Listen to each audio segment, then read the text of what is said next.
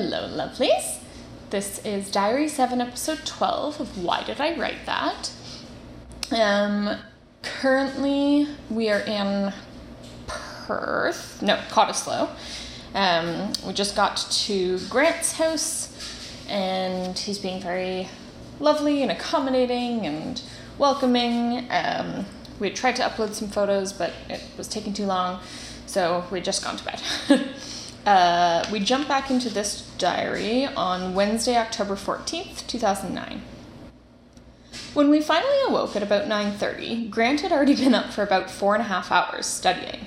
Whoa, he's intense. I imagine he does well in school, though.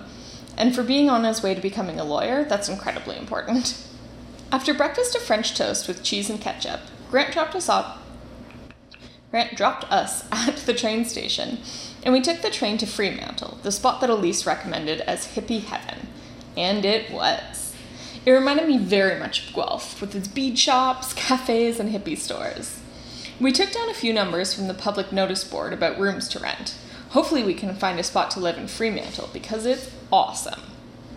Even if we found jobs in Perth, it would be fine because the train is only like a buck and a half and takes maybe half an hour. Ideally, I would like to get a job in Fremantle at one of the shops or cafes. It even has a market where we'll be able to get fresh organic produce and free range eggs and all sorts of lovely stuff. We spent some time on the beach, MK trying to nap because he's really getting quite a bad head cold. Poor guy. After a time, we headed back to the city and heard from Grant that his lunch meeting, hobnobbing with some high ups like Supreme Court judges, ooh la la, was done and he'd meet us in Fremantle. We met up and had sushi for lunch, followed by delicious gelato. Then Grant had an evening class, so MK went to sleep and I used the free internet as an opportunity to type a long overdue fourth travel update before going to bed myself. October 15th. Michelle made us a delicious apple ginger porridge for brekkie, which we all scarfed down. MK's still not feeling well, so he lay on the yard for a bit in the sun. Uh, Grant's family have another house guest coming tonight, so we had to leave to stay for. Oh, we had to leave to stay for another few nights in a hostel before going to Thailand for a week. We booked the trip yesterday to leave Perth on Sunday the 18th, and then leave Bangkok on the following Sunday, the 25th. That was our working hol- Oh, that way, our working holiday visas can be processed while we're out of the country. And when we re enter Australia, we can find a spot to live and then get jobs, no worries. I've been in Australia for like two days. I'm already like I'm already like, no worries. Though MK didn't feel up for traveling, we packed up, thanked Grant's family, and Grant dropped us at the train station. We headed back to Perth. We were going to just head back to the Billabong to stay there again, but passed the Backpackers Grand Central Hotel on the way and decided to inquire about their rates.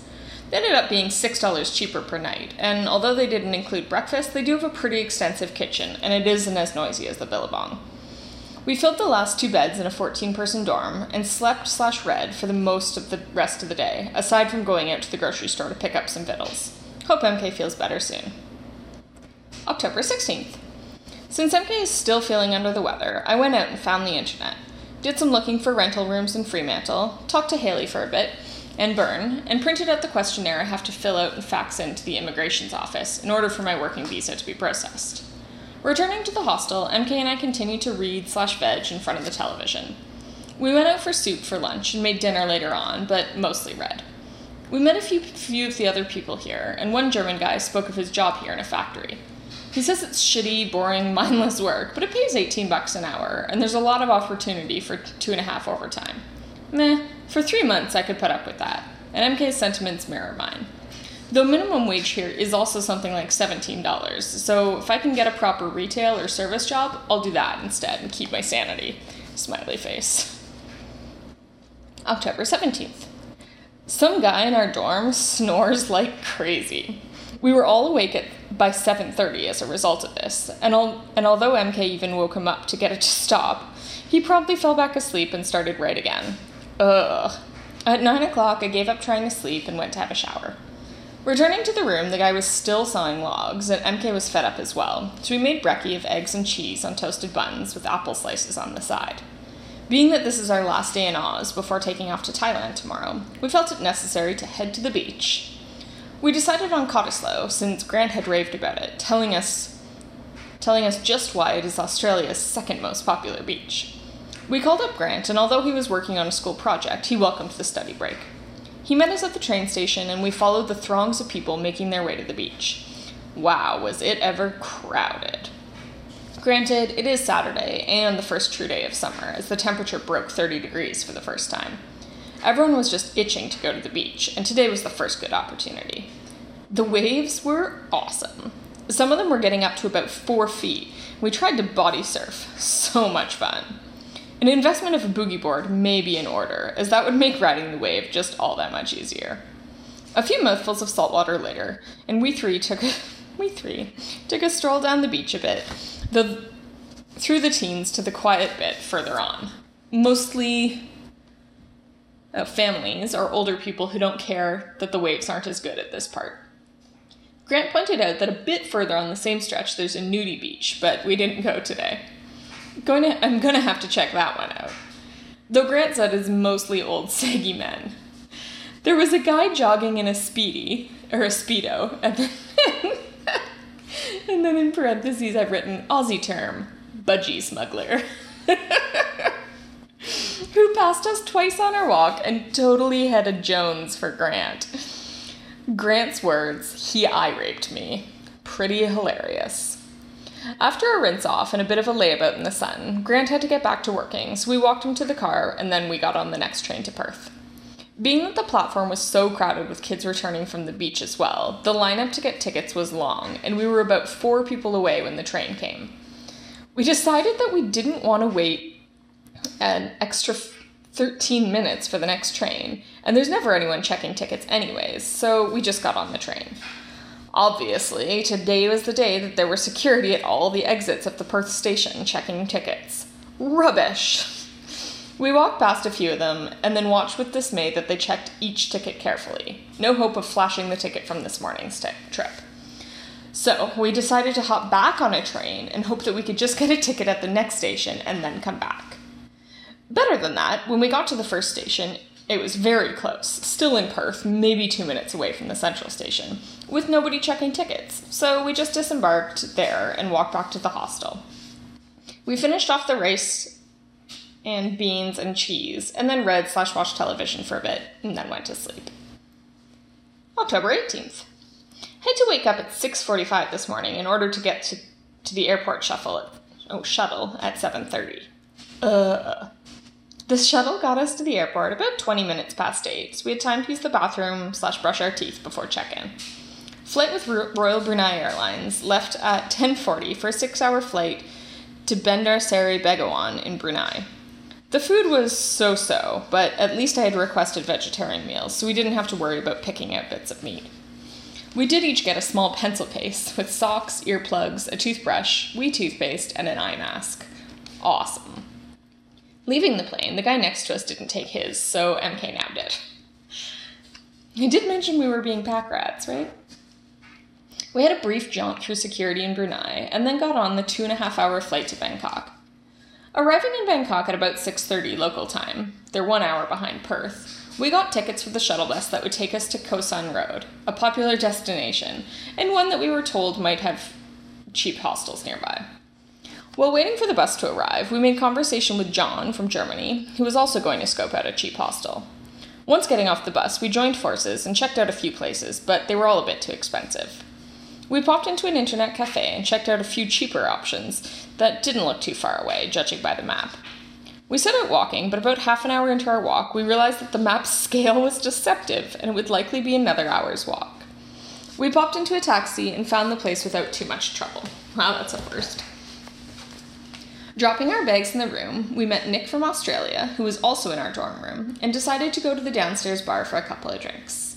Ah, much cheaper than Australia. we got a few bottles of Chang beer for 90 baht each, about $2. I had, the th- I had three over the course of chilling and playing and watching pool, and that got me pretty well in the bag. we set out to find a noodle stand or something, since the airport, airplane dinner just wasn't holding up. On our way out of the hostel, we witnessed some asshole trip a girl. She fell and cried out, Fuck you, you ass! And he and kicked out at him, but he dodged. I stopped to make sure she was okay, especially since they were both heading down the alley towards the hostel. She assured me that she was fine, so we set out on our search. No luck finding a noodle stand at 2 a.m. on a Sunday, so we stopped for 7 Eleven snacks. Ugh, there are so many cockroaches on the streets here, always scurrying along the sidewalks. Ugh. MK even saw a rat, which I thankfully missed. I've already had two dreams since traveling about rats scrambling over me and scratching slash biting. Yuck. Ooh, that's gross. Woke up too early with a bit of a hangover. Uh, both John and Nick checked out to move to move along in their travels, and MK and I set out to find breakfast somewhere uh, and a place to fax my working visa application. The place we found had some trouble sending it because although the office is in Sydney, the fax number is in Ontario. Go figure. I just hope it all goes through. It started to rain, so we decided to wait it out in the hostel and ate at its restaurant. Once the rain let up, we ventured back out to find a market to do some shopping. We will need a set of black clothes to do catering in Australia for the woman that Elise worked for, as well as some normal clothes for interviews slash working. We've decided to each get a backpack and fill them with clothing to use as carry on hell of a lot cheaper to buy clothes in here in Thailand than in Australia. We had our map out on the street when a man came and asked us if he could help us find anything. We told him what we were after and then enlisted a tuk tuk driver to take us to the local market, cheaper than the tourist market, for a fair price 40 baht. The tuk tuk ride was a bit crazy as our driver wove in and out of traffic and spent just as much time on the wrong side of the road with oncoming traffic bearing down on us but then veering around. Very few enforced road rules, I guess. He brought us to a few spots, once stopping at a tailored suit store and once at a gem shop. And then finally left us at an office of tourism where we got tickets for a Thai boxing match. Ringside tickets for 2,000 baht each, about $60. Is not too bad, and MK is very excited. From the tourist office, we wandered and found a few market streets, and each managed to find a pair of black shoes. I saw my first rat rummaging in a pile of trash. There are piles of dumped trash everywhere once you get off the main tourist streets. The air here is thick with humidity and pollution and inspires me to take shallow breaths. We popped into an air conditioned mall for some respite from the heat and got dinner there. Then we hopped on the SkyTrain and took it to the neighborhood where our hostel is. On the way, we found a bazaar, and I found a pair of nice black pants that I can use both for catering and for spiffy interviews.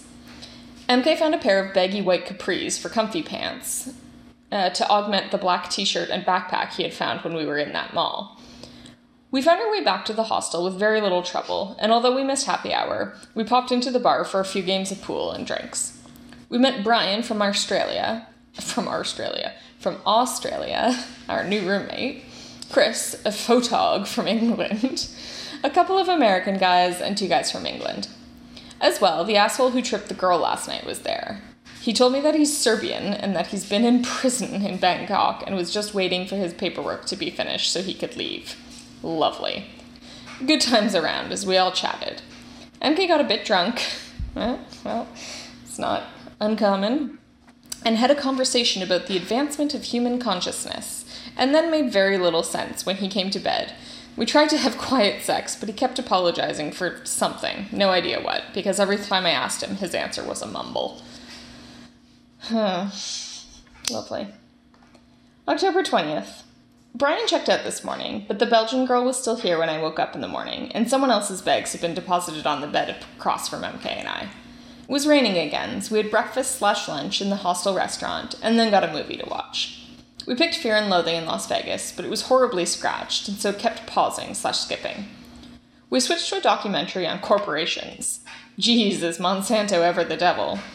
We had decided on a lazy day, so we played some pool, went out to find a noodle stand for dinner, returned for happy hour, two for one cocktails at the hostel bar, and then watched the assassination of Jesse James.